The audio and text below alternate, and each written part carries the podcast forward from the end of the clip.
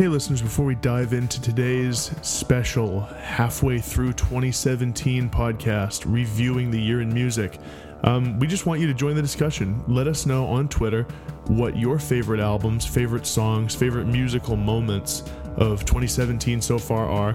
Let us know if you think this year's living up to 2016 in music.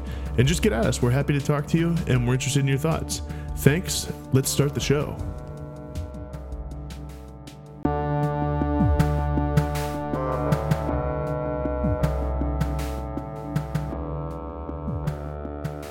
Welcome back to another episode of the Listen In podcast. On today's episode, we are going to be breaking down our favorite albums of 2017 so far. So if you follow music Twitter, if you follow Pitchfork, Stereogum, Spin, any of your favorite music blogs, you have probably seen the best albums of the year lists start coming out. Um, this is kind of a clickbaity thing that has gotten more popularity over the last couple years. I remember back in like 2013, not many blogs would do this. There'd be like one that would do best albums so far. Now everyone does it. Yeah, I, I, I can't say I read that many of them, and dude, it just speaks to how fast time goes by Mm-hmm. that I was like, oh, right, it's already time to do that. And it felt kind of like an obligation. I'm happy we're doing it. I'm excited now that I've done it. Mm-hmm. But I was like, oh, I got to like rank some stuff. I don't know. So, uh, but I'm, I'm excited. And I think, so here's, here's my question for you. Um, Steven Hyden on his podcast, the Celebration Rock podcast, did an episode about the year in music. Um, uh, so far with with his guest, was it Dan Ozzi? Yeah, from the noisey blog, Vice Noisey blog. And they seemed like they thought it was kind of a weak year so far. I don't think I really agree. Here's the deal. After listening to that podcast and after starting to make my list, I was like, wait a minute. There's not like a ton of great stuff this year. There's like Right. seven albums that I'm like, these are really good and I like listening to these a lot. The rest is like good, it's fine. Yeah. There's like solid stuff there, but I was realizing today, I'm like, I should listen to some of these again just to make sure Mm. like what my rankings are. And I was listening, I was like, yeah, this is all good. I was like, am I really gonna be listening to this stuff come 2018 or on? Like a- anything that's outside of that like top seven, am I gonna be listening to that? I don't think so. That's fair. I think that's a fair criticism. And also, I think, um, and we'll get to this later in the episode because we still have to do our year in music That's and right. year in history bit. That's right. Um, but it- the back half of the year looks loaded with, It with some bands who have potential to really like come through with good good records. So what I was thinking too is by the time we were doing mid-year rankings last year, we already had like 15 great albums. Mm. If you took my 15th favorite from last year's mid-year rankings, it would probably be in my top 10, top 5 maybe e- easily this year. It's weird because I I have felt at every point this year, maybe with some exceptions, there have been some lulls, but there hasn't been a point this year where I've felt like, oh, this is a bad year. Pretty much at every point, I've been like, yeah, there's there's a, It's- a good stream of like it- solid records. Coming Yeah, out. it's not bad by any stretch. And I think part of the reason for that is the volume of music that we listen to. There's you're going to find something that's pretty good week to week. And we always do because we always end up talking we're like, yeah, this album's really good. And then the next week comes around and I'm really not listening to what we had just talked about anymore with the exception of a handful of records. So An- another thing I have to cop to is as I was looking through my my spreadsheet Mm-hmm. because we're fucking nerds of of albums I've listened to.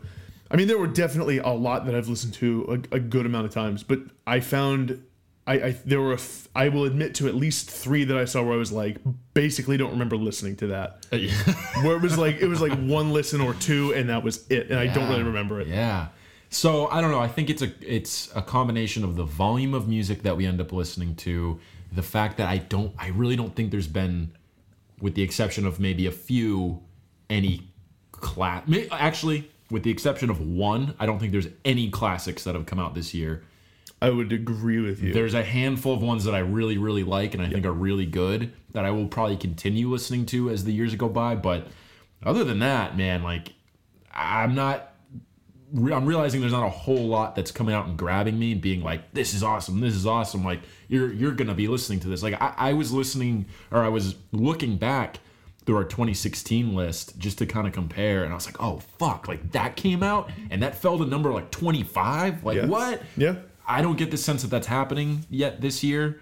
So, but like you said, the, it's bloated on the back half. There's a lot to look forward to. I I think this just might be a year where, come September, we get a lot more of the real meat of the year that's going to end up on our end of the year list. Yeah, or maybe it just ends up being a slightly weak year in music. Speaking, Sean, of slightly weak years in music. Yeah. We're on episode 76, 1976 in music. I'm looking here at the list. What do we got?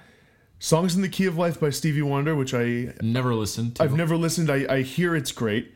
Agents of Fortune by Blue Oyster Cult. oh. You got Frampton Comes Alive. Frampton, sorry, not Frapton. Frampton. Hey, I could go for a frap. I could do Am it. right? Chocolate Frapton. Station to Station by Bowie, which is It's great. a good one. Desire by Bob Probably Dylan. my favorite out of uh, any of these.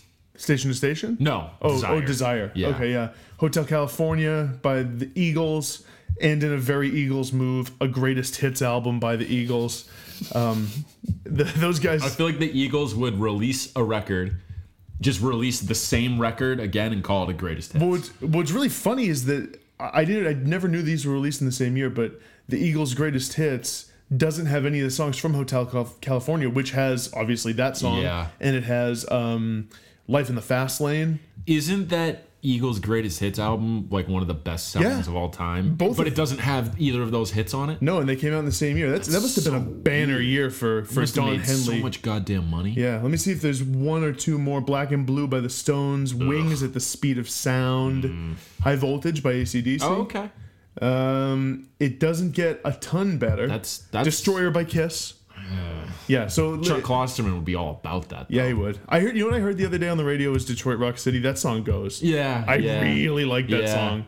That Yeah. like I mean I am not a Kiss fan. No. Like I don't hate them, but I just think they're fucking silly. Yeah. And I don't like all their stuff, but but Detroit Rock City's undeniable in my Yeah. opinion.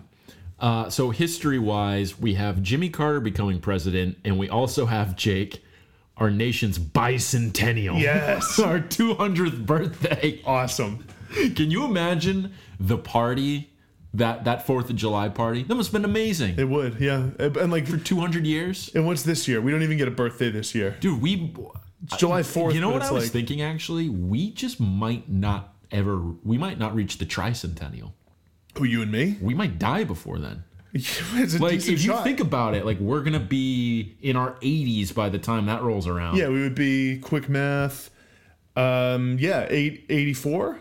Yeah, 84. We'll probably make it. I mean, I don't know. Given modern science, Yeah, who knows? I mean, we could die tomorrow. that's true. Yeah, nothing True. matters. So yeah, it- no, it's true. It's true. this this is true.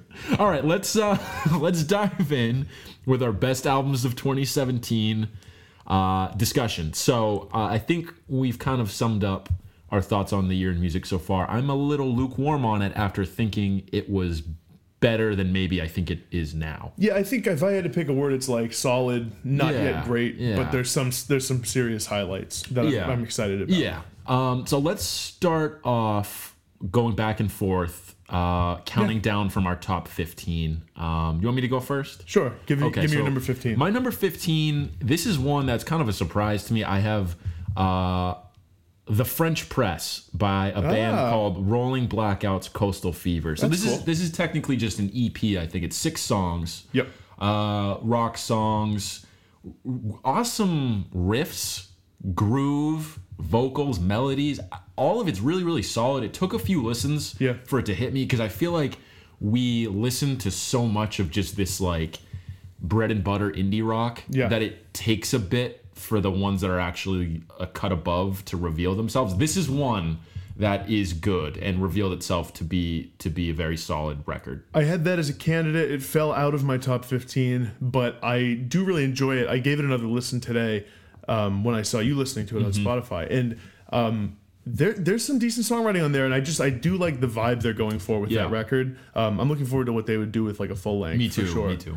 So, it, speaking of surprises, Sean, I don't know where where this stood for you because we don't know each other's lists yet at all. Uh, yeah. Um, but for me, I num- peeked at yours, but oh, you looked at I mine. did. Okay, I did. So I don't know your list at all. So this will be a surprise for one of us. Okay. Christmas morning for me. Uh, number fifteen for me is uh, that Mount Eerie album. A Crow Looked at Me. Okay, I, th- I love that you have this in your top 15 because I wanted to talk about it. Yeah. I, I had this uh, just inside my top 20. I had this at 19. Uh, I have still only listened to this album one time. Really? And the reason for that is this grabbed me and devastated me emotionally the one time I listened to it. I've been like afraid to go back and I don't want to go back. But based off the strength of that one listen, I was like, it's still in my top 20. This is a great album. Well, and part of what I wanted to say about it was that I have only listened three times. Yeah. I haven't listened that much either.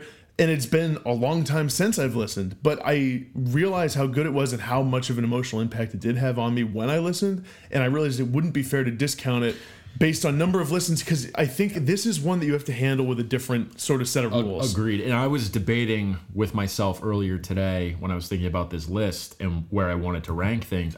I almost just put this in my top 10 Really? based off of the emotional reaction I had to it. Because I was like, what makes good music? What makes good albums? It's Yeah. having that emotional connection. I was like, that did it more than almost anything. It made me cry. Yeah. So Well, we've made the comparison before between like a really, really serious three hour drama that affects you emotionally and maybe disturbs you hmm. versus a comedy. Right. You're going to watch a comedy 10, 15 times in your life. You might watch something like Schindler's List. or silence. Yeah, something like a, a couple times. Big shout out to Andrew Garfield. Yeah.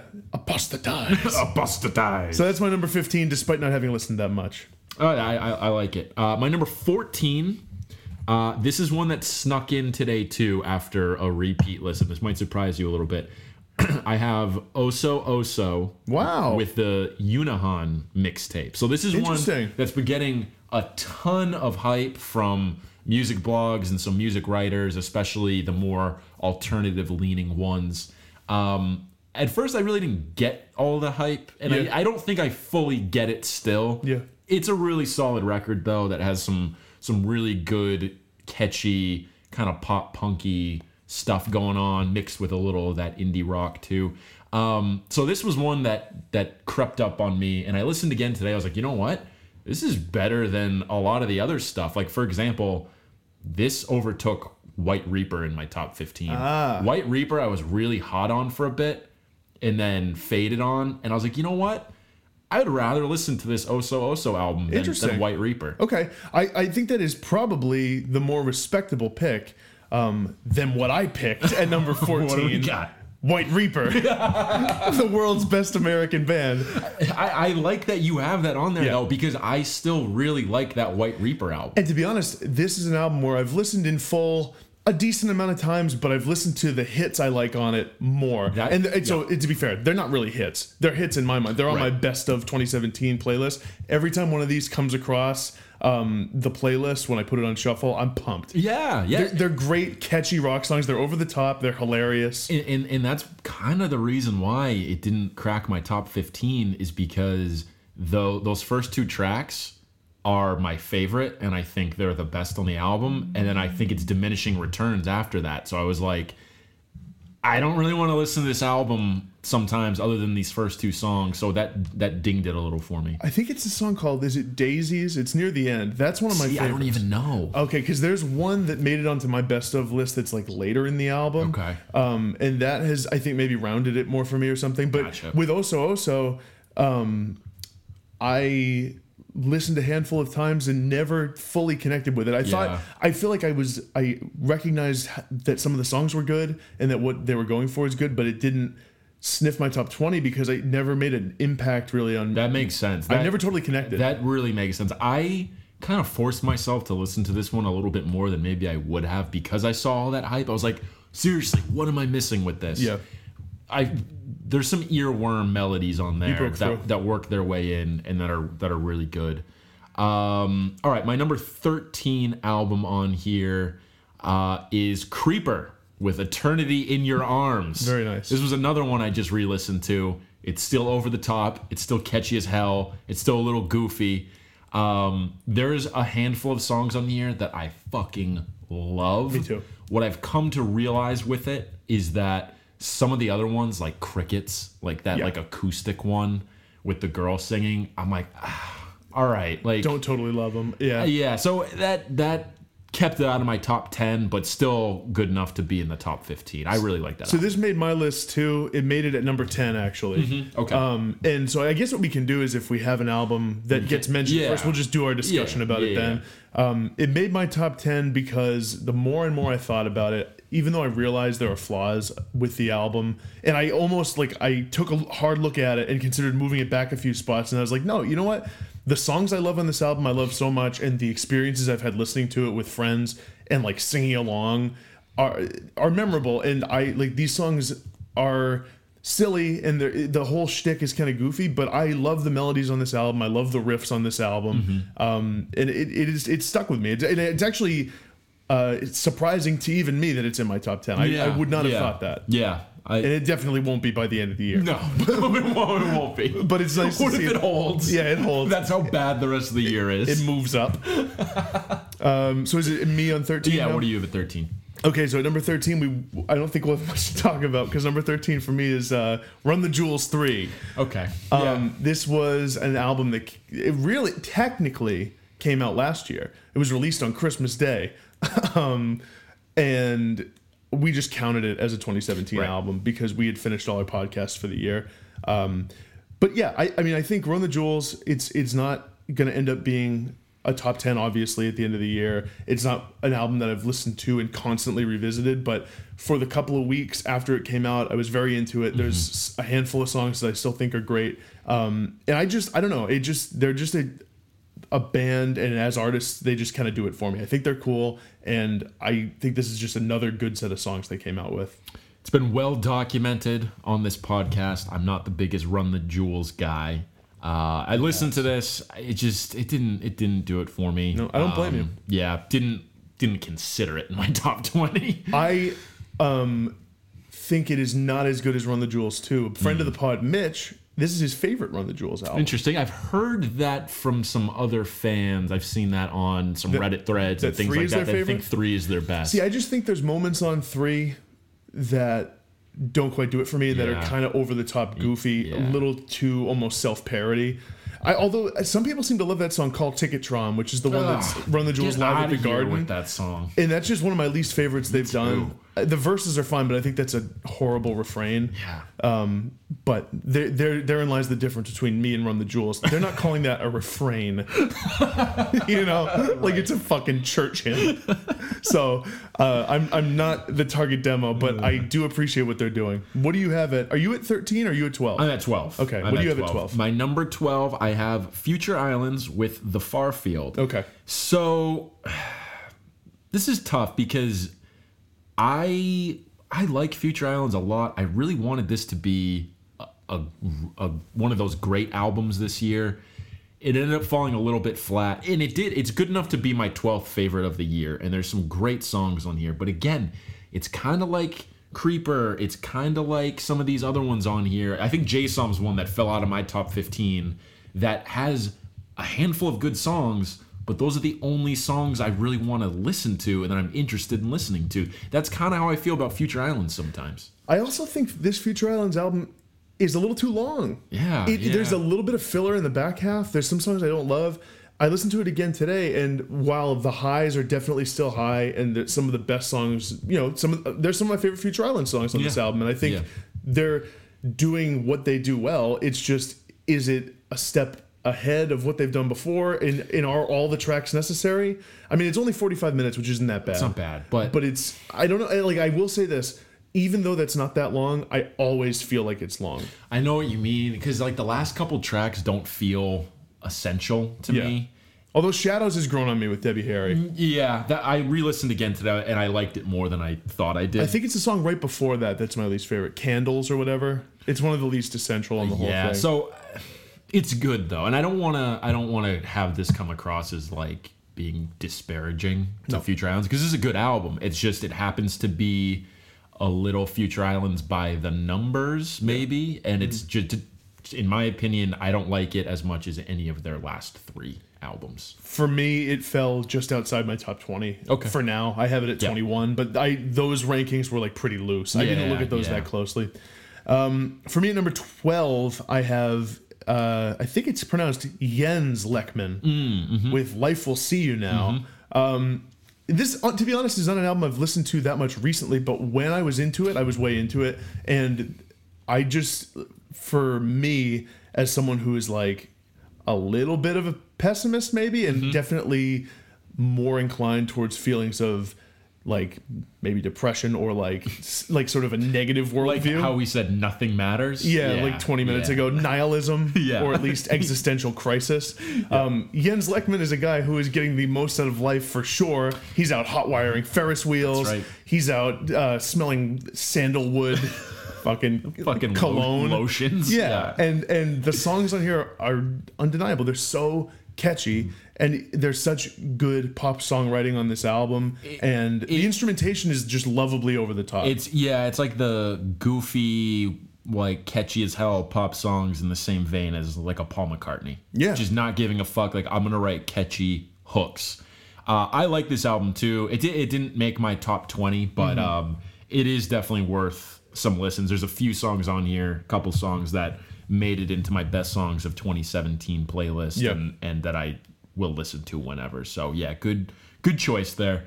Uh, my number 11 album, I have Cloud Nothings' Life Without Sound. So this is one where I, I've I- I've struggled with this album a little bit this year. Uh, it was lower before. I listened again recently. I was like, nope, this record bangs. It's really good. The songwriting is better than I thought it was when I first listened. Yeah. There's like a lot of hooks on here. Like every song is actually really catchy. At first, I was like, ah, there's only a couple that are really standing out to me. I kept listening, and this is actually, I think this album is a little bit better than their 2014 album, uh, what, Here and Nowhere Else. Here, Nora, I agree with you. Um, I think it's a little bit better. I, I'm, I'm really, I really like this album. I'm I'm really actually happy to hear you say that because I'm high on this Yeah. album. It actually is in my top ten. It's number seven for me. Okay. Um, I had a really really great period of a few weeks with this record where it was like big time in my rotation, and I started to fall in love with the songs that aren't the ones that immediately grabbed me. Yeah. Like some of the later tracks, like um, I can't think of like Darkened Rings and Right. stuff like that. Um, I really like this album a lot. I think it's really consistent, and I think some of what Dylan Baldi's doing on it with melodies. I mean, Enter Entirely is is one example, or what what's that other the the like the even catchier one that's right before it. Oh, But do you know what it's like to be yeah, on it's right after. Um, It's right after. yeah, it's right after. Modern Act. Modern Act. Yeah, yeah. Like yeah. those songs are so catchy, and like like what he's doing with um, the guitar licks he lays down, they're very melodic, and I just think that like he has such a way of writing melodies. And I don't know, I think that this was kind of missed by critics. I think for some reason certain critics wanted them to continue in that here and nowhere else, like continue towards like heavier cloud nothings and this album they kind of moved a, a step or two towards pop um, and it still has some of that heavy edge on some of the songs um, but like internal world some of those songs like the first up to the surface Yeah. i think there's so many great moments on this album that it just seems like this is falling through the cracks You know what this feels like is the DIIV of Yeah. this year. Uh, Right. because I feel like that DIIV album last year fell through the cracks, where that's a really solid record. No one really talked about it, didn't really end up on a lot of lists. I'll still listen to it. I think this is the same thing. They both came out in February, there you go you know? So, some corollaries and like to, um, to listen to steven Hyden's podcast yesterday uh, Dan Ozzi actually re- repped this album on his list, Yeah. which I was happy to hear because I didn't expect he hear anyone Right. mentioning this album. And Right. Steven Hyden was like, "Yeah, I just didn't think there were that many good songs." it's like, dude, you didn't listen that hard. Uh, and that, that's the thing because uh, if you only listen a couple song, a couple times, I don't blame you if that's your take Yeah. on it. But if you keep listening, it actually reveals itself to be one of the better rock albums this year. I thought so too. What do you have at number eleven? So for number eleven, I have the self-titled Slowdive album. Mm, nice, Um, nice. Okay, So uh, I think you love this album a little more than me. This- so I, I feel obliged to give you the floor, but I, I will say that um, this album was consistent right from the jump for me. As soon as I listened, I liked it a lot, and I've continued to listen. I don't think as rapidly or as often as you have, but I will say that the melodies on this thing are insane. The textures Mm-hmm. they lay down are so good, um, and it's it, I only ever enjoy it when I listen. Um, and it's it's actually a great album to listen to while you're doing stuff. Yes, it is. This actually ended up at my number seven. Oh, okay. there we go. So we kind of have those flipped, which is interesting. This is the first album on my list, uh, oh, around the first album on my list that I categorize in that handful of really good albums this year. that feels as though it may have dropped a little for you. It um Because I thought, Well, when I- it it first was came like- out, it felt like it was top five, top it was like category. a top five, and then there was one that came out after that that ended up kind of bumping it. So Ah. Okay. you'll you'll end up seeing, but um, yeah, this is in that handful of really good albums that I will probably return to.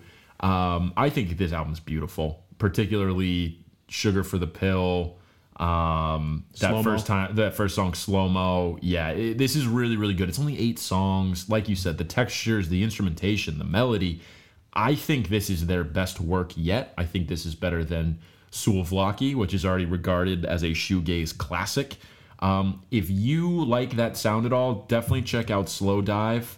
Uh, like I said, have that at number seven on my list.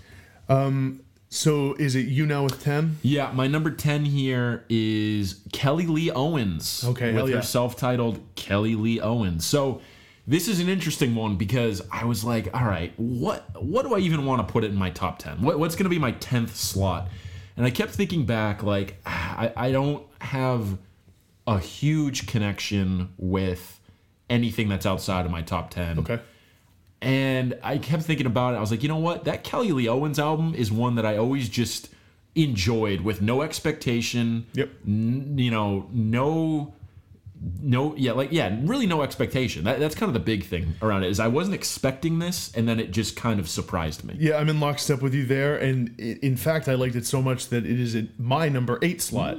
Um, and a big reason why it is so high on my list is, as listeners have probably heard me reference before, I sometimes have homework to do, and when I'm writing papers or reading, this is a killer album for those contexts because it's mostly just if there's a word in a song that's like the only word they sing, like Yeah. Evolution, Yeah. or one of those songs, Keep Walking. Yep. Um, and there are just some really, really cool beats on here with memorable textures and melodies Mm-hmm. that I've continued to come back to. So yeah, I agree. I love this Kelly Lee Owens record. It's a nice one foot in kind of a dream pop world, and then the other foot being in in electronic music, Yeah. almost ambient world. So you get it. I kind of compare it to, um, Juliana Barwick in a way where it's it's not as extreme Yeah. as or as uh, Juliana Barwick is. It's not as kind of ambient or um, what's the word I'm looking for.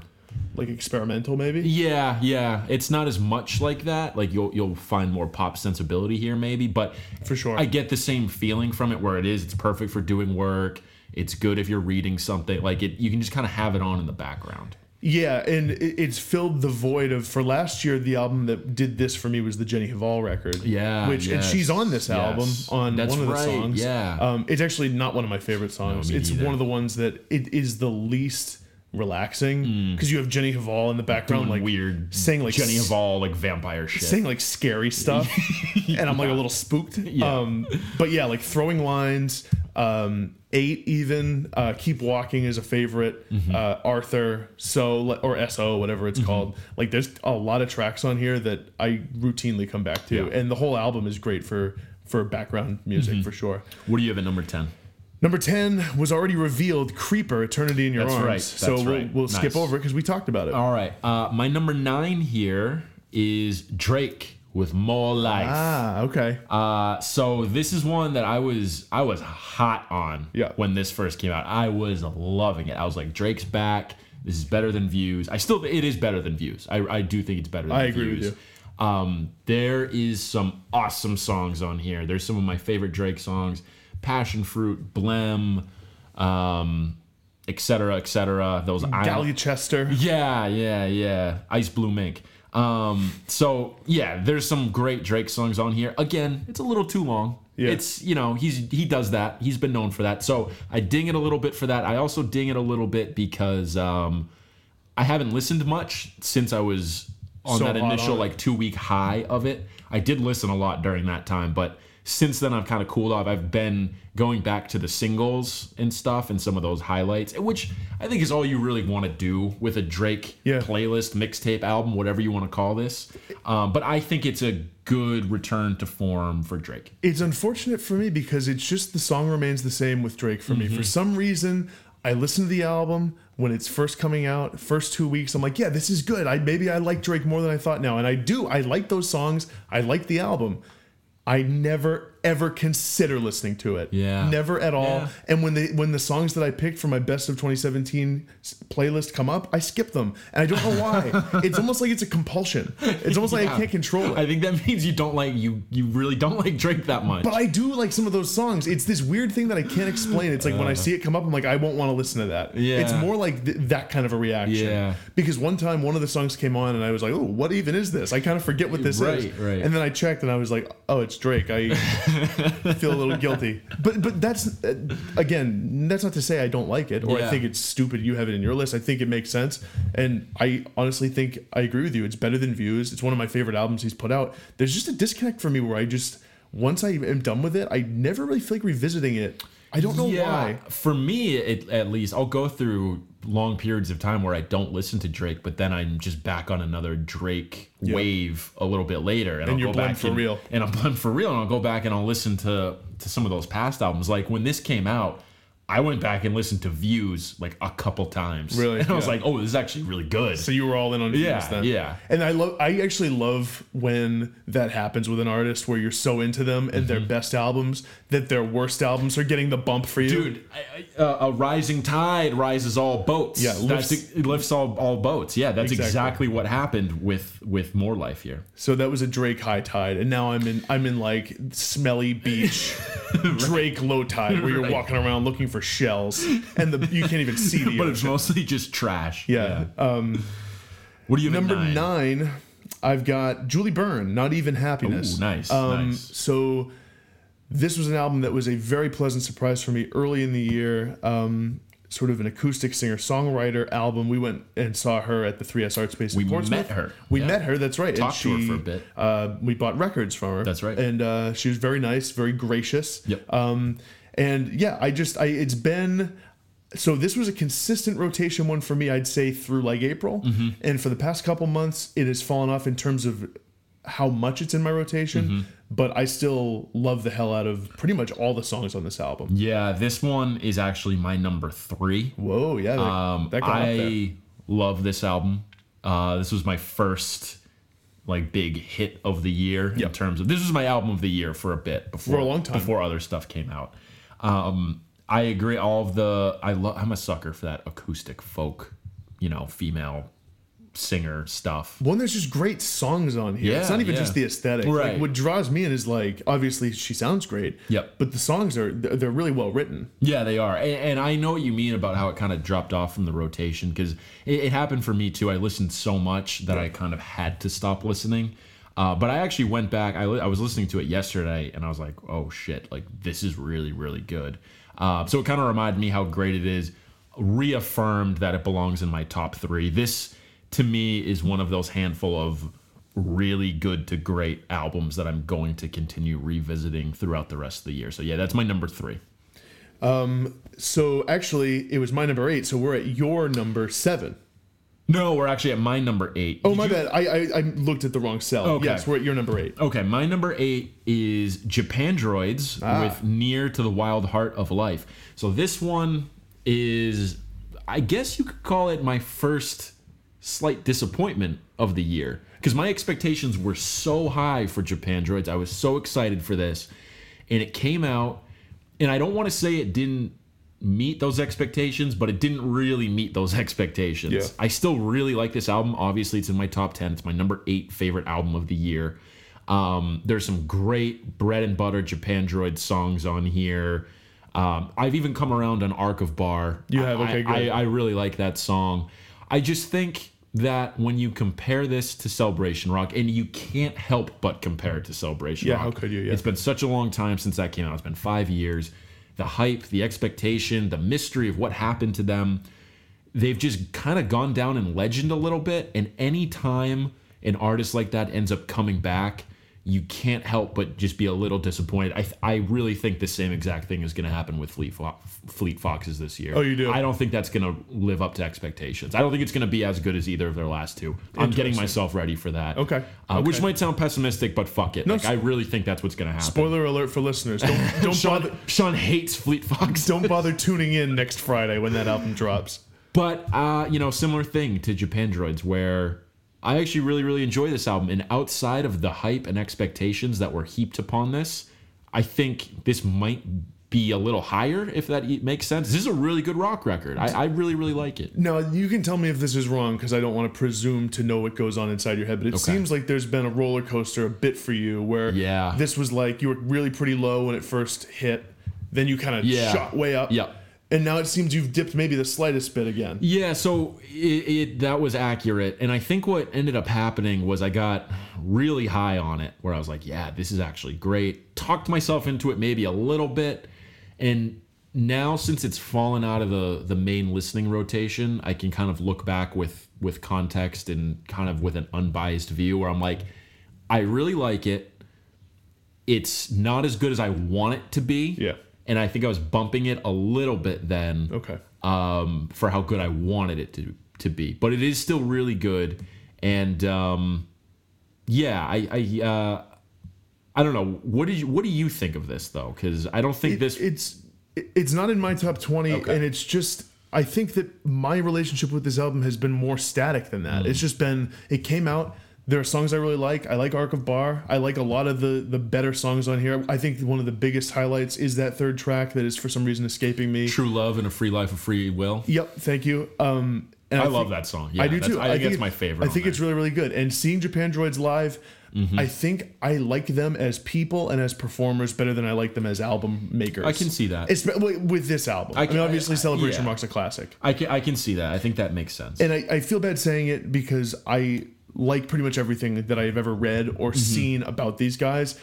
Just something about this album just doesn't really totally do it for me. I don't Mm-hmm. dislike it. I like a lot of the songs. It just I never it's kind of like Drake where I am never quite in the mood to listen and even when my favorite songs from it come up, I'm usually not in the mood to listen to those. a, a Drake Japandroids eight nine punch for me is is very like it's it's interesting because you are definitely the one who is lower on both of those artists than I am. Yeah, and I almost feel like a like a fucking jerk for it. No, I, I think I mean if we're we referenced that Steven Hyden podcast and I think Dave on there kind of had the same feel with this. It- him and Hayden were flipped on Japandroids and Cloud Nothings, and I feel like that's how we are too. Right. I think I like Cloud Nothings more than you like this Japandroids album, but Yeah, it's still it's a similar dynamic that they had where Dave liked Cloud Nothings a lot more, didn't like Japandroids as much. Hyden was the opposite. I think Yeah. we, we're kind of the same thing too. Yeah, all it would take is me listing "Run the Jewels" next to have a trifecta. Yeah, back yeah, to back exactly, to back. exactly. Um, yeah, so those are my thoughts. It hasn't really changed that much. It, I think it's a very solid album. I think Yeah. there's there's nothing wrong with it. It just doesn't totally do it for me. one final thought is that it's it's interesting to do these lists and it's interesting to see how your rankings end up changing throughout the year based just on the fluctuations and patterns of listening. So, like if we did these rankings when I was super high on it, this would be a top 5 album. Right, If yeah. we did these when this first came out, it'd be lower than what I have it now. So, I think it's settled in the right area Yeah. for me right now. We'll see if I have another wave of listening to it before the year's over because that will probably end up influencing my end of the year ranking. I think that's why those really early year albums usually end up struggling. They suffer. Yeah. yeah. Um. So we're at my number eight, I think. Yes.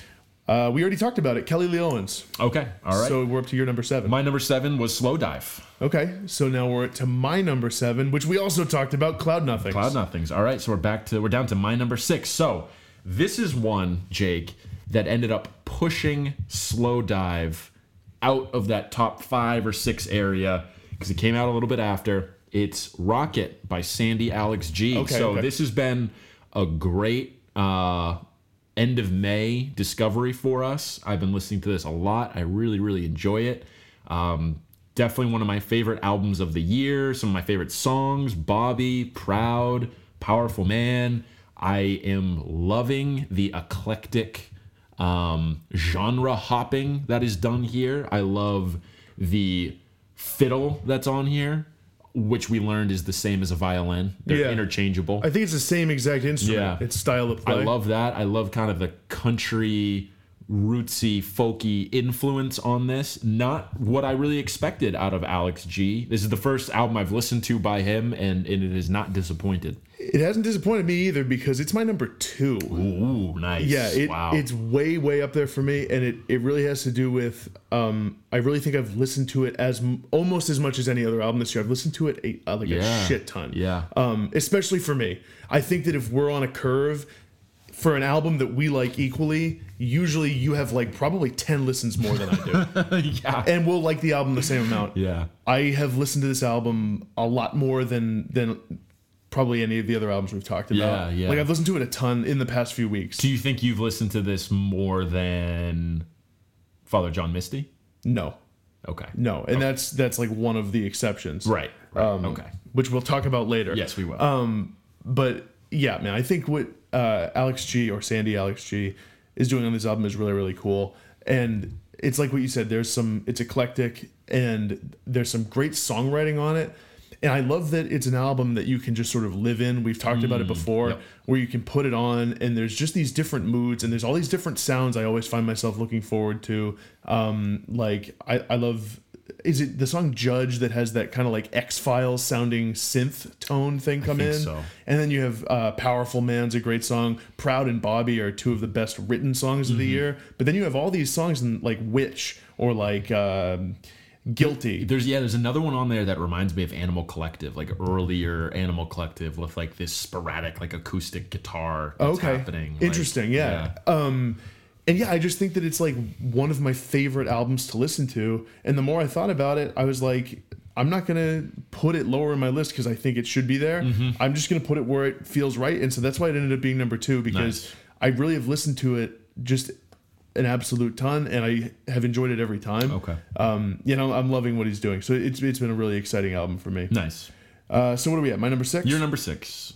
All right, number six for me, uh, big friend of the pod, Cam Boucher's "Sorority Noise" with "You're Not As As You Think." I went I went with a "Don't say a blank, don't say anything." Just kind of left a Kind of pause. just I left like that. pause, I like and that. then ruined it by explaining it. um, yeah, I mean, I think that Sorority Noise as a band continues to take leaps as you know uh, Cam continues to explore new areas of his own creativity and songwriting. I think it is probably their most their strongest album front to back in terms of like strength of the songs he's writing. yeah. Um. Yeah. Some of my favorite songs in the year on it: "No Halo," "Disappeared," um, "Leave the Fan On." Uh, and I, I just think it's really consistent front to back, and they're they're trying different things that are cool. Like on "A Better Sun," you have the piano. On "Leave the Fan On," you have kind of more of a vibe going on. That's one of my favorite songs of the year, with the sort of bass driven and like harmonic guitars they're doing there. Um, I just think that they're growing as a band in really interesting ways. Uh, I'm I'm pumped to see them uh, next week when we Yeah, go. Yeah, me too. Me too. This was actually my number four album Okay. of the year. Uh, I love this album. It's one of my most listened to. I was on a real hot streak of this for probably two or three weeks when it first came out. Um, haven't listened as much lately, but I still know that it's it's a top five. Uh, in particular, number four for me. Car, one of my favorite songs of the year. No Halo is certainly up there. Disappeared is up there. I agree with you that I think this is the strongest songwriting front to back of any album. This is my favorite Sorority Noise album. I think with each one you've seen them grow. Um, and yeah, I, I, I really, really enjoy it. And and just I saw them perform a little elephant set that uh, Cam posted, I think on Facebook or on Twitter, probably both. And I watched that. And they did a few songs and they sound pretty tight as a Yeah. band. Like tighter, like I think it takes a few albums honestly for bands Yeah. to sound really really good together. And they've always sounded good, Yep. but I think they're getting to the point where they're really clicking together. Yeah. Um so I'm very excited to see them live. And yeah, I think um it's it, it's just a really strong album and Mm-hmm. i like again it I, i'm happy for cam i'm proud of him for for for putting out a really really solid album Me too. Big friend of the pod. and big friend of the pod and like a really solid career Yeah. so far. Yeah. Like Yeah. Sorority Noise has three really good records. Old Gray, I love that last Yeah. release. So I mean, he, he just keeps going with this stuff. Social media savvy. Very savvy. Good, Very good follow on Twitter. all time good follow. Big friend of the pod. Big friend of the pod. Uh, all right, my number five. We're into our top five here, Jake. All right, let's hear it. This one surprised me actually at how how high it got on my list. I think you're going to be pleasantly surprised with this. I have Kendrick Lamar, "Damn." Oh, hell at number yeah. five. I was wondering when it was going to drop. Yeah. I kept not hearing it. what if I'm like not in the top twenty? Well, that's always the risk with when you're reading through a top 10 list. know. You're playing with fire because Yep. you're always like, okay, the higher I get, the less chance technically it's on here, but Right. the better chance I have for it to of be it a being top. high. Yeah. exactly. I'm happy to hear I have that. this at number five. Um, when this first came out, I think we discussed on the episode when we were breaking it down that I it didn't grab me right away. I got a little scared. I was like, "Whoa, what? am- Yep. What am I missing here?" And that's a bad initial do I just not like rap? And I think I discovered like, yeah, I'm probably not the biggest rap fan. Yeah. Even though I thought I was, I'm really not actually. Um, I love Kendrick though. He I think is the best pound for pound rapper that we have right now. He is so good sometimes.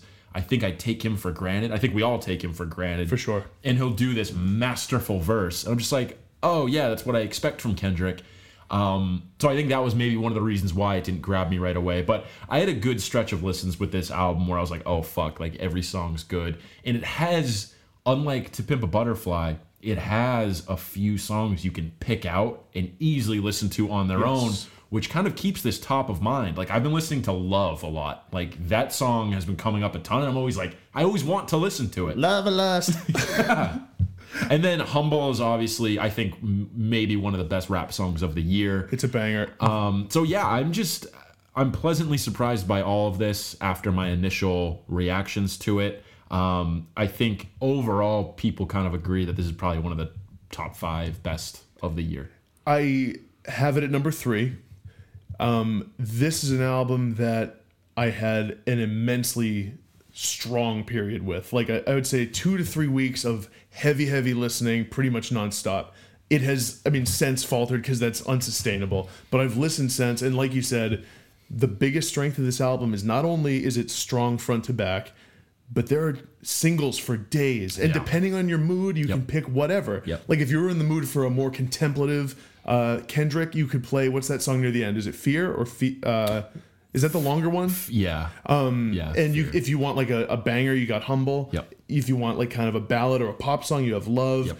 You got Element or um, or rather DNA for Yep. like straight up rap. Ya is one of my favorite songs on the album. It's a it's a strong album conceptually, but it also has all these songs that I always want to listen to. Mm-hmm. Um, and so yeah, it, it's high in my list as well. I'm, I am happy to hear that it, Yeah. it because I I think that it was probably lower than this even when we talked about it on the pod the first time, right? Was it Uh, your top it- five then? No, I don't think it would have been. Uh, well, just because I don't think enough had come out. Yeah. That maybe it w- just was by default, but uh, it's solidified in that spot now, which is good. That's yeah. good to hear. I think that this is an album that's gonna end up going down. It's gonna be an interesting move in his career. That's one of the Hmm. I, like I know that that's putting the cart before the horse, but one of the most interesting things to me about this is thinking about how it will fit in his catalog and talking about like is this like like you know what album how does this fit in in sort of his the the order in which he released his Yeah, records you know I agree. so i think that's really interesting I agree. Um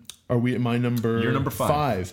Um, so because you haven't said this one yes, I, yet, I can only assume it's very high on your list. Number five for me is "After the Party" by the Menzingers. yeah. Um. This is this is my number two. Ah, okay. my number two album. So I was. This is an album that took me a bit by surprise because I really had never listened to them.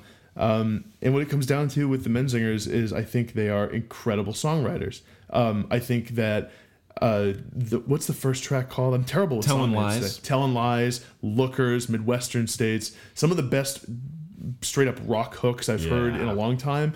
Um, and these are guys who you can tell have been at it for a while. I think they're in their late 20s, maybe even early 30s. I think that's what Telling Lies is all about. Um, and when we saw them live, I was struck by their professionalism, which is not something you see a lot in that scene. They had like Marshall Stacks, they had Les their, Pauls. their shit together. They had like really expensive guitars, and the sound was it, it, Sounded it, amazing. it was enormous. They sounded incredible. the reaction from the kids in the crowd too was like nothing I've ever seen. I say that about every show like this, every kind of punk rock show. Yeah. But seriously, every song kids were losing their shit for. So it feels as though this, for Menzingers fans who came into this album already as a Menzingers fan, this is a bit of a polarizing album because Yeah. it seems like some of the response has been that they've gotten a little bit too professional almost, Hmm. and they, they're they're starting to drift. Not towards dad rock, but towards adult rock. Right. You know what I mean? And like they're writing songs about adults for adults. Yeah. I think that's probably why I kind of like it. I think this was the perfect entry point for us because I I've actually since gotten way into um on the Impossible Past, which I think you could argue is is better than this. Yeah. Maybe I think it's more consistent. okay. but I like this one more. This is always going to be the one I'm going to gravitate towards because of some of the themes on here that they're talking about, and because it's the first one I got into. So I, I have a really strong emotional connection with this album already. Uh, I've listened to it a ton. It's one of my most listened to albums of the year, um, and I. There was a time, I think it was like the entire month of March, basically. Like I did not stop listening to the Menzingers. Yeah. It was just this over and over again and uh, on the impossible past over and over again so this is one where I, i'm always down to to listen to this album Yeah, I mean, and and it's again like we said with Kendrick, there are just some songs that are so undeniable that when they come on, I can't help but listen to them. agreed Like "Telling Lies" is one of those Yep. Midwestern states and lookers. Those are songs where when they come up on my playlist of best songs of the year, even if I'm not totally in the mood, I usually listen I- to, yeah to the whole thing. they're undeniable yeah They're such good songs, and, and it seems like this is a band that's really cresting as songwriters. So Mm-hmm. um, it, it- it's cool to see, and I, and this was a, a surprise for me. it's interesting because uh, this this is really really high for both of us i've been thinking a lot about perception of albums and things like that what's considered quote unquote cool because Yeah. i've been reading uh, meet me in the bathroom that that book about the strokes and interpol and stuff and one of the big themes they talk about is how cool both of those bands were like Yeah. their whole look and what they're all about they're undeniably cool i feel like now when you talk about kind of heavier rock music punk rock it's not considered cool and it's for an audience that doesn't associate themselves as being cool Yeah. and i think this is definitely the case where it's like if you're if you are part of that scene and your friends are part of that scene like you guys just don't give a shit about that. Um and it's interesting because i feel like they don't get the respect from like music critics or music twitter or or, or people who discuss music as much either it's like they're kind of shafted both ways like culturally and critically Yeah, I think they're taken sort of not totally seriously Yeah. with this album. Like someone like Ian Cohen, for example, who writes a lot about artists in the scene, he doesn't really seem to like them at all or really take them that seriously. Yeah. I think it really does have something to do with. And, and again, this is not a shot, obviously, because I really like this album and I like this band. They seem like a careerist rock band. Yeah. They seem like a band that has their shit figured out, but to the point where it's a little boring. Yeah, and they're just gonna keep selling out and playing like. To, how, how many people fit at House of Blues? That's a good question. I really don't. Know. Or where did we? Uh, so we saw them at the Royale. Actually. Royale, yeah. I don't know. A thousand people. yeah, it's not a, not a Yeah. huge room. So they're just gonna keep playing 1,000, 1,500 person rooms and make a career. Yeah. But I also mean they also they play like workmanlike, Yeah. solid rock songs, and like they- they've been sort of compared in some ways to Springsteen, Mm-hmm. and and they have that kind of aspirations to write those types of songs Mm-hmm. and those types of melodies and and hooks in like big cathartic rock that isn't totally the coolest or most in thing Right. right, now. Right. And so it feels a little bit like professional. It feels a little bit stuffy and old school, but I I mean like for me I I really like I those gravitate songs. towards that. Yeah, Yeah, I do too. absolutely. Uh, so that was your number five. Yes. We're up to my number four, which was Sorority Noise with You're Not As As You Think. There you go. Uh, for me, number four, um, this might ruffle some feathers. Oh, yeah. I know what this is. It is Hang by Foxygen. I'm like a little personally insulted that you have this album above uh, after the party. I Like it, it I saw it, I was like, what the fuck? I don't know what to tell you, man. I mean, I haven't listened a ton lately, but I had such a period with this record where I was so taken. Number four. Yeah, yeah, yep. I'm just gonna own it. Oh man, You gotta own it. I love no, I love it. That's fine. That's Um, fine. I love this album, man, and I think Foxygen's a cool band. I got a little bit into some of their older stuff as a result of it. I listened to earlier Foxygen albums. um, no, they really have some good records. They do. I know. They have know. that album that came out before they kind of made it big. Yeah. That I really like. Can't remember the name of it. Um, but the, the songwriting on this is unlike. So talk about not cool. yes. There's there's no sound less in vogue than what Foxygen's doing. They're channeling 70s soft rock. They're playing highly technical, orchestral, theatrical songs like America, which is like it sounds like the score for a play or a or a movie. It doesn't sound like a rock song at all. yeah. Um, but because they're so weird, because they're so different, because they're doing stuff that really is not appreciated right now. And look, I'm not trying to pretend like I have some insight other people don't have. I just fucking love this album. Right. I get why people don't like it. Right, I really understand or why they don't like it as much as me. Yep. It just does it for me. I love the song Trauma. I love the song on Lankershim. I think that um, just the over the top theatricality of the lead singer of this band is awesome. Mm-hmm. Um, and Jonathan Rado, who's the guy who does I think most of the music, seems like he's like kind of a phenom or something, dude. 'cause Yeah. the stuff he writes and plays. I watched this thing where they did America Live, and he was playing the piano part. It's so fucking technical and ridiculous. I have no idea how they even came up with it. It's it's really. F- I love that you like this album so much. I do. It's actually one of my favorite subplots of the year. is all this shine you're giving to this Foxygen album. And after you you told me like, no, Sean, you got to go back and listen. I was like, I'll I'll check it out again. I listened again. I was like. I, I'm not, I'm not listening to this anymore. Like it's fine. There's a couple good songs on it. I really, really like it. It's number four on your list. It's I love not, it. It's not getting I love it. literally any attention. No, it's not. And, and and I guess maybe that's deserved, but I really like it. Yeah, yeah. I think it's great, and it's in my top five, and uh, ain't nobody gonna take that away from me. Uh, all right, let's wrap this up. Uh, my number three is Julie Byrne with "Not Even Happiness." And then you had Kendrick, Lamar with okay. "Damn" at number three. Okay, then my number two was the Menzingers with "After the Party." And number two for me was "Rocket" by Sandy Alex G. Okay. That leaves only one album left, Sean. and if you've listened to this podcast, and I don't think we need to beat listeners over the head with it because I, I feel like people just don't really agree with us on this. We have Father John Misty, pure comedy, at number one. we did not plan this, as I said, I didn't even look at Sean's Right. list.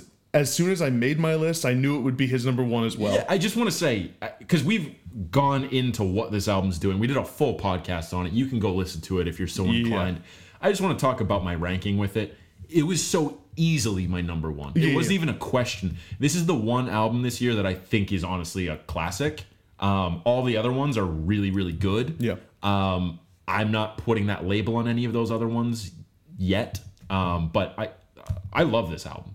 Yeah, I do too. And yeah, again, there's no reason to go too far into it, but I've continued to love it. I I haven't listened to the whole thing as much lately, but I look forward to doing it again because, like you said, I think it's a classic. I think what um, Josh Tillman's done with this album is a significant accomplishment of songwriting and production and just overall creativity. Some people don't see it that way. Some people's feathers are ruffled a bit by his personality. I can't say I, I just don't even give a shit anymore. If you don't don't, like this, I, fine. I don't Yeah. care. Like I think you're missing out, Right. but I'm not even. I'm not gonna waste my time even trying to convince people anymore. No, like, and I, don't care. Well, I can't say I don't get why they would think that. I but I, all I know is that he works for me, and Yeah, he- me too, like me his worldview, the way he goes about it, his sense of humor, Mm-hmm. all of it clicks for me, and I can definitely see why if even one or two of those things didn't click with you, Oh, One thousand percent. it wouldn't work. But for me, Father John and this album was an obvious number one. Me too. So, and, and uh, on top of that, according to my Last.fm, this is my most played album of the year by far. And Father John Misty's my most played artist of the year as a result of that too. so, um, all right, that wraps up our top 15 albums so far. listeners, let us know what yours are. Yeah, let us know where we went wrong, what the surprises were. Um, if you have Foxygen higher or lower than Jake, I don't know. What I was gonna say is is just tweet where in your top five Foxygen's album ended up for you. Uh, couple couple 2017 thoughts to wrap up, and then we'll talk a little what we're um, kind of revisiting 2016 and, and what our thoughts are now. But uh, let me ask you, Jake, what album did you expect to rank higher than it ended up doing? Yeah, so the one, the big one for me that I thought would rank a lot higher is the Dirty Projectors album. Yeah. Um, I was riding kind of a, a high Mm. with that one. I loved the singles that came out, and the first few listens, I was like, "Yep, this is great. This is going to be kind of. I will constantly listen to this." It has fallen off like crazy for me. too. Uh, So as we know, I wasn't the biggest Dirty Projectors fan to begin with. I listened to this, went in with an open mind, really did enjoy it. It was the same deal for me. I we were even saying we're like this is going to get a 9.0 best new music. Yeah. It got like a 7.7 or something. I Do you be- think subconsciously that review played a role in our thoughts on this album now? That's what I was going to say. Is that I would be lying if I said it Yeah. didn't because I can't help it. Yeah. I can't help it. I mean, that's Pitchfork owns our brains. Right. It, it's stupid. Mm-hmm. It, it, it, it definitely is stupid to, to think of it that way. And it's not the reason I haven't listened to it much, but I don't know. There's just like, I guess the way it's, the, the way the songs are structured is not always appealing to me. No, me neither. At the time, I thought it was really cool and it was definitely different. And I liked a lot of what he's doing. I still think some of these songs are really yeah. impressive. Yeah. Um, it, I just it, don't always want to listen. it didn't sniff my top 20 No, no, and I, either. I was shocked by that because Yeah. early in the if you'd asked me after week one of listening to this, I was like really thinking this would end up a top ten album of Yeah. the year for me. Yeah. Um, because I love Swing Lo Magellan, and I was I had all the goodwill in the world for the Mm-hmm. for Dirty Projectors, so I don't really know what happened, where it went wrong, but it, it did not continue to to click for me. Yeah. Uh, for me, I have two quick ones. I have that Perfume Genius album, which I saw snuck into your top 20. I love, I really like Perfume Genius for some reason. I don't know if it's because I didn't listen enough or Yeah. it was wrong place, wrong time, whatever it was. It just didn't totally grab me. That sounds like my experience with his last album. Yeah. That's also kind of how I felt about that Yeah. too. Maybe I just I got to go back, I think. And then the other one, this was high expectations coming into the year. This is one of my most anticipated was Real Estate, and that's one that I don't want to listen to again. it's it's comp again, it's that competent competently boring indie rock. I'm ju- I'm Them and Spoon, I can't unattach the two from each other now because they came out on the same day Yep. they're like the same exact level of competence, same exact level of being boring. I, I just don't want to listen to either of them. They like disgust me now. Yeah, well, it's That's going a little far. some but- strong takes. Yeah. I I also did not have real estate or spoon very high on my list. Yeah. Um, Perfume Genius is one that I wish I could have given some shine, but it did fall outside my top 15. Mm-hmm. Um, and I considered, I was like, should I put it in there just to mention it? And I was like, no, that is stupid to do that. So, but but I think I, that album is worth revisiting Mm-hmm. for sure. Real Estate, I think, is their weakest album. no, I disagree. It Real Estate's weakest album. Oh, this this one? I Yeah. thought you meant they're self-titled. No, no, no, no, no. Oh, I meant I, this is by far their weakest. Yeah, album. that's what I Yeah, was by saying. Far. Yeah, yeah, yeah, for sure. Okay, so Yeah. we're, we're in lockstep on that. Yeah. Our next category, Sean, uh, an album or albums you didn't see coming, you didn't anticipate ranking so highly for you. What do you have? Yeah, I think we kind of touched on some of these while we were going through. Slow Dive was definitely one. Alex G was one. Menzingers was one. Didn't you know? Didn't listen to them at all. I think the big one's Creeper, though. I think I was shocked at how much I've enjoyed that album. So I think Creeper's the answer there. Creeper was one of the biggest ones on my list too. I also had Alex G, who I had never even once listened to, and is in my top 3 Mm-hmm. Um, Menzingers is another another situation, and then Foxygen is one for Foxygen, me, yeah. where I I, did, I didn't see liking that that much coming at all. No. uh, but here we are. Yeah. Here we sit. So I think we're kind of on the same page after discussing that it's been it's been a solid year. Maybe not as good as we thought or wanted it to be, but I think we're gonna get a lot of good albums in the second half of the year. So some of our most anticipated, we have Fleet Foxes Yep. coming out in a couple weeks, even though I have already written that off as Yeah. being not as good as their past ones. Certified Not Good by Sean. We get the National with the new album Yes, in September. The National. Sleep Well Beast. Uh, I'm really excited for this new War on Drugs album. If okay, if we could count Thinking of a Place, the song, Yeah. as an album, it might have been my number one. I know. That's that's our song of the year, right? Yeah, Okay. I, I looked at on last. Yeah, it is my song of the year. I looked on last. At least FM, for right now. On Last.fm, I don't know what it is for you, but I've listened to that song twenty seven times. I don't know what it is for me. Uh, I think it's probably like 15, but I've listened an Yeah. insane amount, and Yeah. it's an eleven plus minute song. that's a lot. So that is several hours. I've listened like t- for to that song for like a day. I love it. That's great. I'm constantly in the mood for that song. I love it. I like the new single he came out with. I do too. I I, do say too. he because it seems like it's basically just him. that Yeah. dude who whose name is escaping. may as well be preparedness because we don't have it. Um, another big one. I've actually already listened to this twice, but I don't feel like I have a good grasp on it yet. Um, but it's streaming on NPR for any listeners who want to give it a spin. Uh, the new Big Thief album, Capacity. This has been getting a lot of good press. I'm excited to listen. I, I'm out on the NPR early streams. I don't do that anymore. You don't do it? I don't like it. It stresses me out. I, Yeah. I'm out. I'm just gonna wait until release day. you don't the get rest of you Scrobbles. plebes. Yeah, and you don't get scrobbles for it either. Although you could do the move where like you just play it like on silent or something when you're off doing something else, Right. To get them. Yeah. If you want to be like super anal about it. Have you done that? Um, Yeah, I've done that. Really? Yeah. Like for example, when Brittany and I went to Canada, we had to listen to CDs for a while because it was like hours of no service. And I was like, oh, this will be great because I can get a bunch of Scrobbles while we drive on this six hour car ride. Had to make up for that. So I did that. I did that. How fucked up is that? It's not really fucked up. It is a bit of an obsessive move. Yeah, it is. It Um, is. I have not done that. I did that. Um, but you know what? I don't blame you because there's a part of me that always wants to. like when it's a chunk that big, like, come on. how could you not? How yeah. You know, if you're if like we're over here and you're putting some songs on on your your phone, I'm not gonna do that. Go home But and make sure you get them counted. yeah, I'm not gonna do that. But if I'm in the car for like hours and I'm listening to multiple different albums where I'm like, you know what, it'd be cool to get some like Pearl Jam scrobbles on the old stat sheet because Yeah. that's like a CD I have in my car. Yeah, I'm gonna yeah.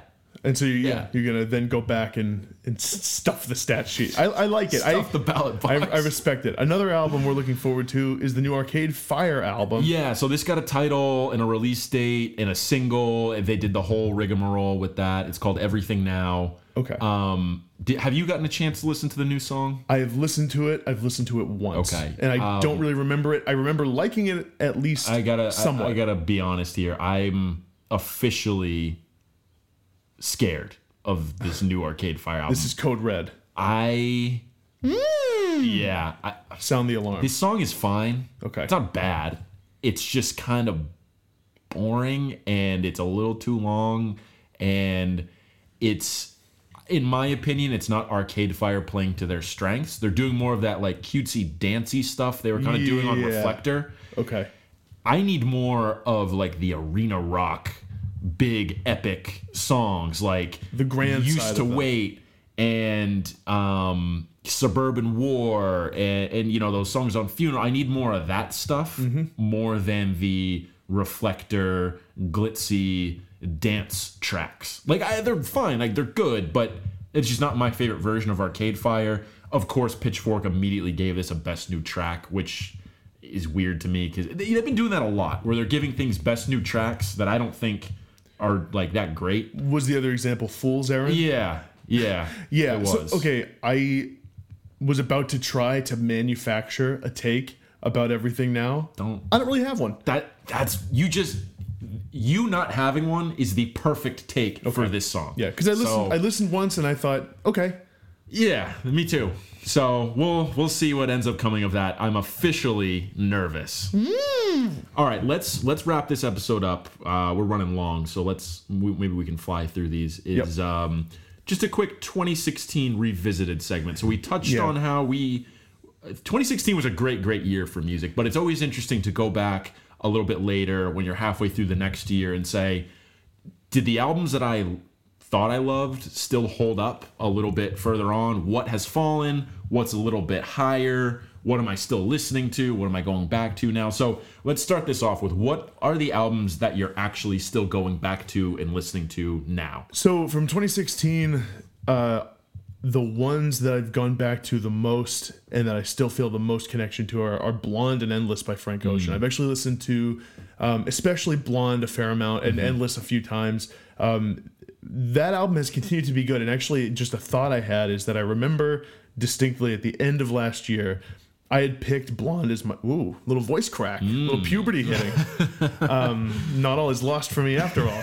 Uh, I picked Blonde as my favorite album of the year over Whitney's uh, first album. And it was a surprise, I think, to you and probably to some of the listeners who knew how high I was on Whitney, Yeah. the Foxygen of last year. Um, even though I think That's a stretch. they're more well loved than Foxygen. Yeah. Um, but and I remember distinctly you saying like this feels like it should have been Whitney, and you told me like it felt like it should it, that was Whitney's championship Yeah. to be had. Yeah. I got to say that with time, I it, it actually has become only more Yeah, solid. Than I, I agree, and and for me, like I haven't listened to Whitney much at all. I haven't really wanted to. I, I mean, granted, you were a little higher on it Yeah. than me to begin with, but I, I agree. I think that Frank Ocean being at number one makes a lot of sense. It feels right, definitely. Uh, just a couple quick ones that I've returned to at least once. Jank.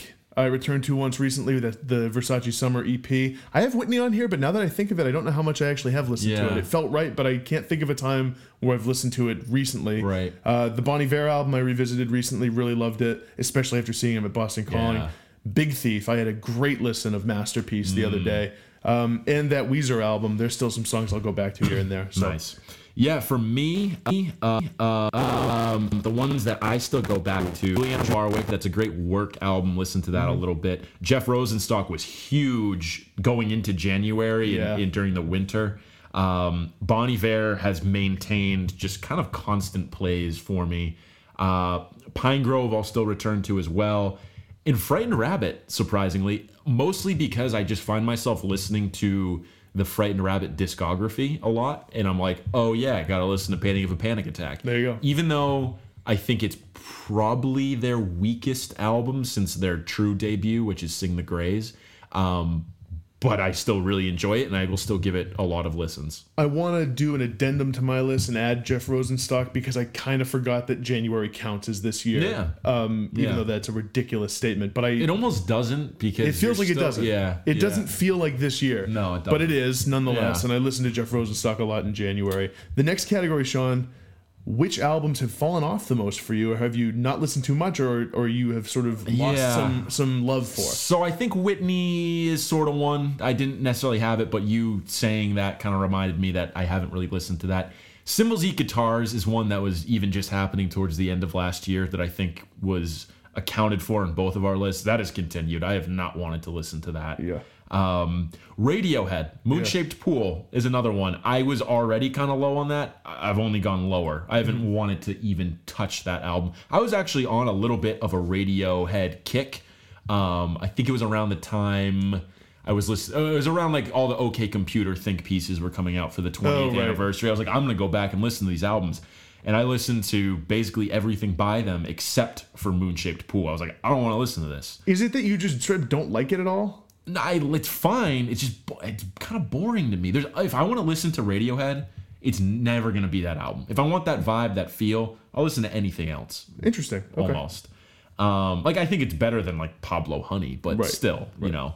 Um, but you know, unfortunately, Blackstar is another one that I haven't been able to return to. Not to say that I like it any less. It's just I think that's a hard one to mix back into the into the fold. Yeah, lot, it's kind of a time and place thing. a little bit. Yeah, yeah. And then uh, this is kind of a shock. If you had told me a year ago that this would be the case, I wouldn't have believed you. Modern Baseball, Holy Ghost. That one would probably rank a little bit lower for me now. I haven't really wanted to listen that much. I hate to say it. I think I I maybe just a little bit lower on them in general now.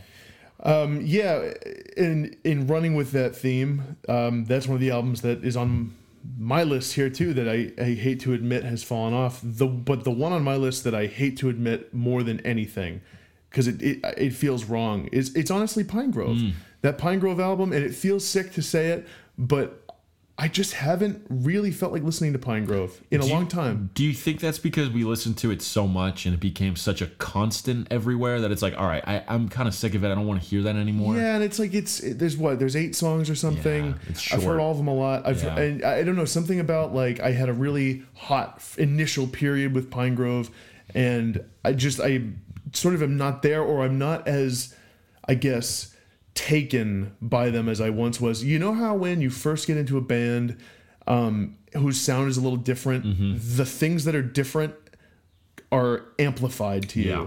And in my mind at the time, I was like, Pinegrove is changing the game, man. Like they're Yep. really different. Yep. They're doing really cool stuff.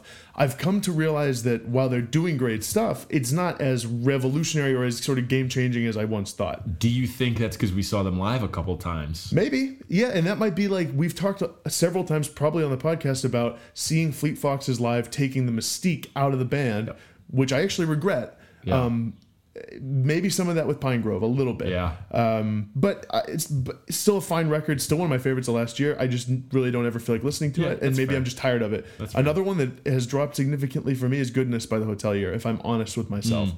I still know it's great. I still know there's a lot of good stuff on it. I never ever feel like listening to it, and I've tired on some of the pretense of that album. Mm. Some of the more pretentious creative decisions that Christian Holden made, the spoken word stuff. I don't know, just some of the lyrical themes feel a little bit lofty. It just has not totally stayed in the in the. It's rotation. interesting. I I had a day. I think it was when I was moving in, um, and I was unpacking stuff, and I did kind of a 2015 revisited. I listened to like Car Seat Headrest, and and I actually 2016. 2016 revisited. I listened to Car Seat Headrest, listened to Goodness. Goodness held up for me. I was like, oh wait, this is really good. Um, Interesting. I understand that sentiment from you. I really do. Um, it still holds up for me. I think. It might just be a situation of. Um, just sort of maybe tired of it or whatever, Yeah. or or just need to re-listen to have that spark again. Yeah.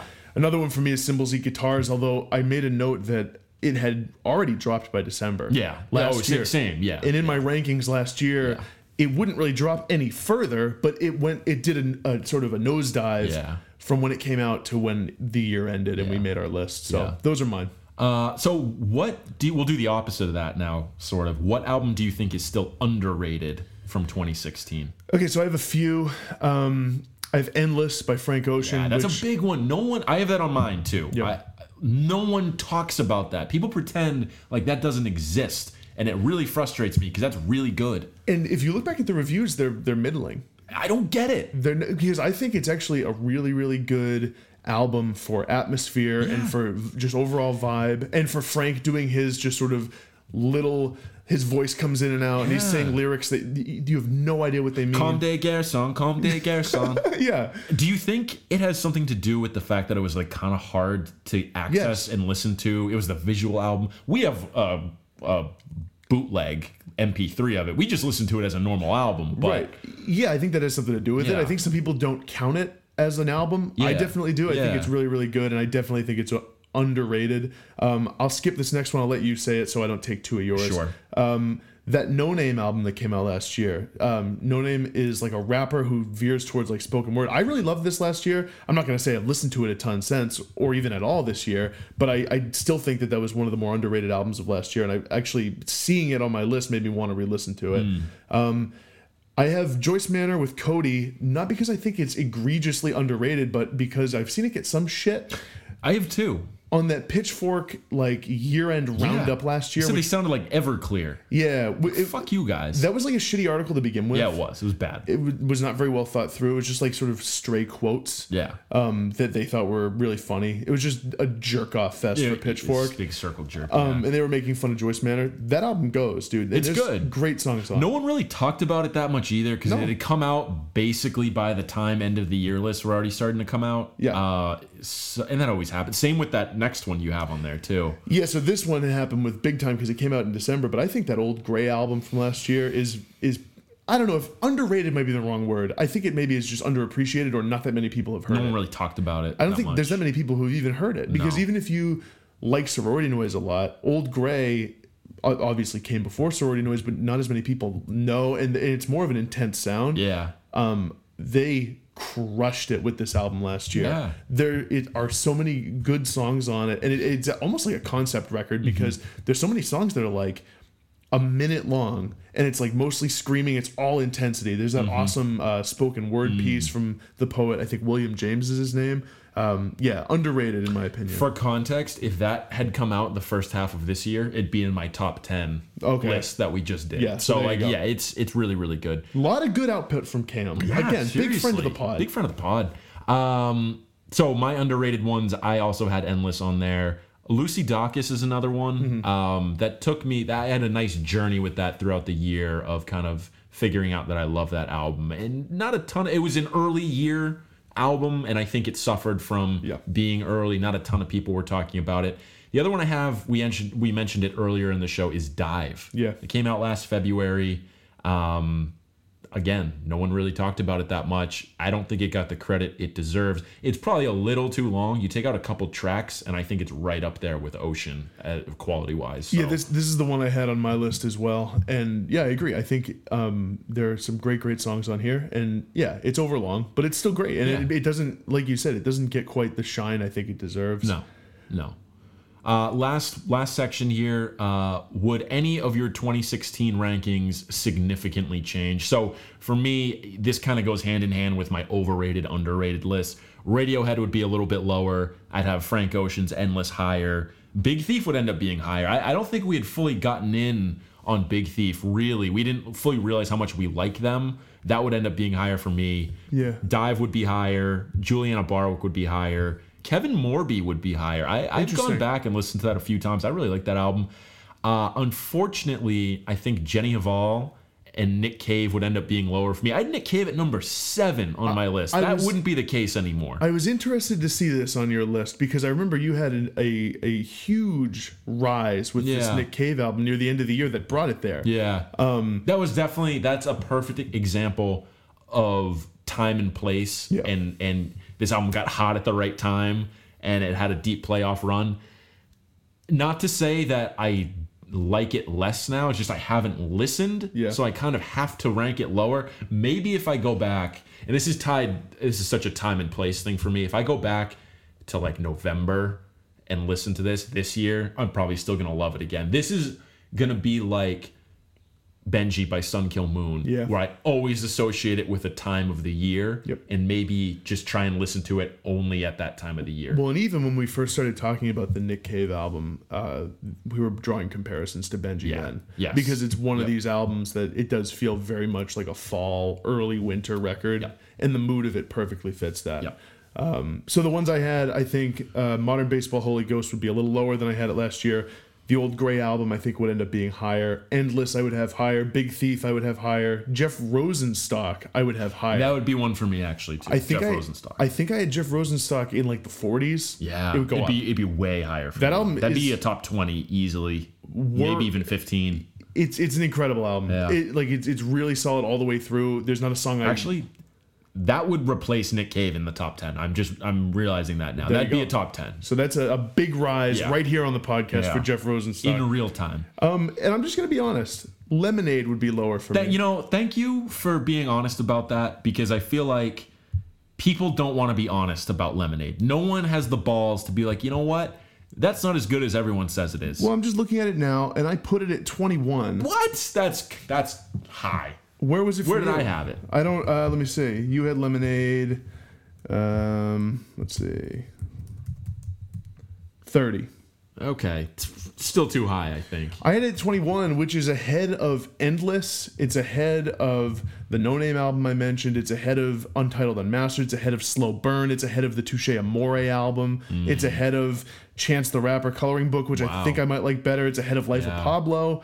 Um, ahead of Big Thief by nine slots. Wow. Ahead of Half Wave, which I liked a lot. So yeah. Um, I think that album took some sort of weird bump near the end of the year. I had like one good listen to it, got caught up in the hype, and I figured, you know what, this has to be higher for my list to be respectable. Yes, that's yeah. that, that's what it is. It Yeah. might have been subconscious, um, but it definitely was ranked too highly for me. Mm-hmm. In terms of my enjoyment, not saying it, I mean, for some people, it was the best album of the year. Mm-hmm. For me, it wasn't. And if I'm being honest, I ranked it too high. So that's why Okay. I, I say fair that. enough. Fair enough. Uh, my my last takeaway here is I think 2016 at this time last year was much stronger Really? than this year. Yeah, I really do. We'll see if that continues. I mean, it's going to be tough though because I already think halfway through the year 2016 was stronger. And then it had a very strong second half. You could argue the second half was stronger than the first. Yeah, had a really good back half, had a good fall. So I don't know that 2017 can make up enough ground. We'll have to see. We'll see. We'll see. We're, we're, we're wrapping up Q2, right? Yes. Or when is Q2 officially over? End of June. End of June. So we're we're coming up on. So this is actually almost like a little bit early for a a little- halfway yeah, through the year. yeah, it's a little early. episode. Yeah. Um, but uh, but yeah, I, I think I agree overall. I I don't know. I, I have a good feeling about 2017 so far, um, and it always feels so weird and kind of amorphous and and like a false equivalency to put a year on music. You know what I mean? And no, it's, I it- agree. it's something that we do, and it's superficial because, like, what if you were to say the year in music from last July to right now? Right. Like, wh- Right. what's better? Is that better or worse than last June to The uh, July of 2015? Yeah, like, what? yeah. Then what's the better year? Yeah, that's that's true. So yeah, it's kind of it doesn't matter. It doesn't really matter. Just like what we've discovered that nothing matters. Nothing matters. And, and and listeners, tweet at us about your favorite reason why nothing matters. All right, we'll see you next week. Thanks, everyone.